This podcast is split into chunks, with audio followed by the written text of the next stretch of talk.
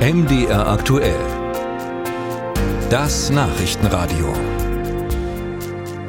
170 Leute treffen sich an einem sonnigen Wochenende auf einer Pferderanch. Das klingt nach einem sommerlichen Freizeitangebot.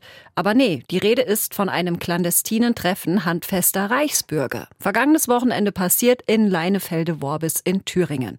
Seit 2016 wird die Reichsbürgerszene ja vom Verfassungsschutz beobachtet. Entsprechend merkt man auf, wenn so viele von ihnen zusammenkommen.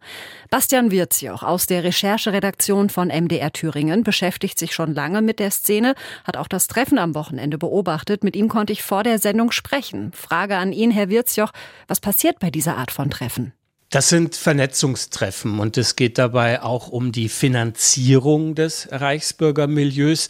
Diese Veranstaltung auf dem Pferdehof in Worbis am Wochenende war nicht das erste Reichsbürgertreffen dieser Art in Mitteldeutschland. Das ist eine Veranstaltungsreihe, sagt uns der Verfassungsschutz und zwar mit folgendem Zweck.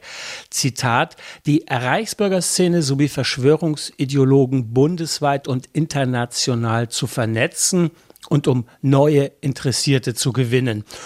Ja, und was passiert da konkret? Auf dem zweitägigen Programm standen Vorträge, Workshops und Podiumsdiskussionen. Da geht es ja klar um im Milieu beliebte Themen wie das Deutsche Kaiserreich. Wichtiger aber dürften nach unseren Recherchen die informellen Gespräche am Rande der Treffen sein, am Abend am Biertisch in kleiner Runde. Da wähnt man sich ungestört, da plant man, da stimmt man sich ab. Jetzt haben Sie schon gesagt, dass es da auch um die Finanzierung des Reichsbürgermilieus geht bei solchen Veranstaltungen. Da wird ja wirklich Umsatz generiert. Die Thüringer linken Abgeordnete Katharina König-Preuß, die spricht von einem fünfstelligen Betrag an mhm. Teilnahmegebühren, der da eingesammelt worden ist. Was passiert mit diesem Geld? Ja, das landet nach unseren Recherchen bei einer mutmaßlichen Briefkastenfirma in England. Einer der Organisatoren der Veranstaltung in Worbis nämlich ist da laut englischem Handelsregister der Geschäftsführer. Jeder der 170 Teilnehmer hatte seine Teilnahmegebühr, das waren bis zu 150 Euro pro Person, an dessen Unternehmen überweisen sollen. Also da ist ein tatsächlich fünfstelliger Betrag zusammengekommen. Der Verfassungsschutz geht davon aus, dass Zitat bei der Ausrichtung und Durchführung der Veranstaltung sicherlich auch wirtschaftliche Interessen von Bedeutung waren. Neu sei das allerdings nicht, sagt die Behörde, weil Szeneangehörige schon seit langem an der Reichsbürgerei verdienen, indem sie beispielsweise irgendwelche Ausweise gegen Geld abgeben oder andere Devotionalien mit Reichsbürgerbezug. Der Mann mit der Firma in England soll nach unseren Recherchen ebenfalls in solche Geschäfte verwickelt sein. Erreichbar war er für den MDR allerdings nicht. Lassen Sie uns mal über den Ort des Ganzen sprechen. Bonda Ranch nennt sich da äh, dieses Pferdegehöft. Wer steckt dahinter? Wer fungiert da als Gastgeberin? Die Gastgeberin des Reichsbürgertreffens, die Betreiberin dieser Reitanlage bereits im Jahr 2020 aufgefallen bei Recherchen. Da ging es um die radikalen Querdenker. Und da hatte sie Falschinformationen über das Coronavirus verbreitet.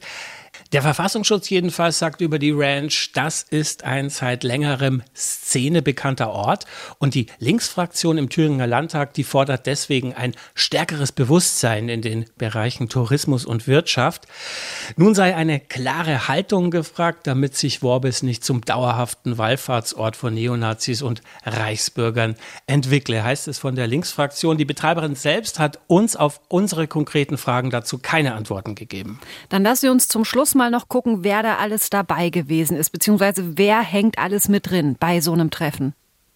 Ja, man muss schon sehen, dass das hier am Wochenende im Eisfeld nicht nur ein Treffen von ein paar Spinnern waren, die waren da sicherlich auch mit dabei. Bedeutend ist aber dass da zusammengekommen ist ein regelrechtes Who is Who der Reichsbürgerszene. Da war Mattes H. mit dabei, ein Beschuldigter bei den Prinz-Reuß-Ermittlungen durch die Bundesanwaltschaft.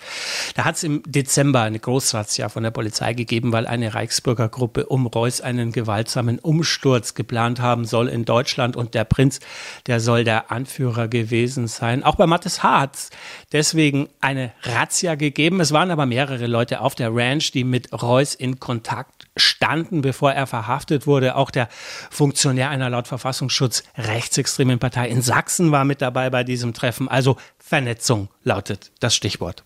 Einschätzungen von Bastian Wirzjoch hier bei MDR aktuell.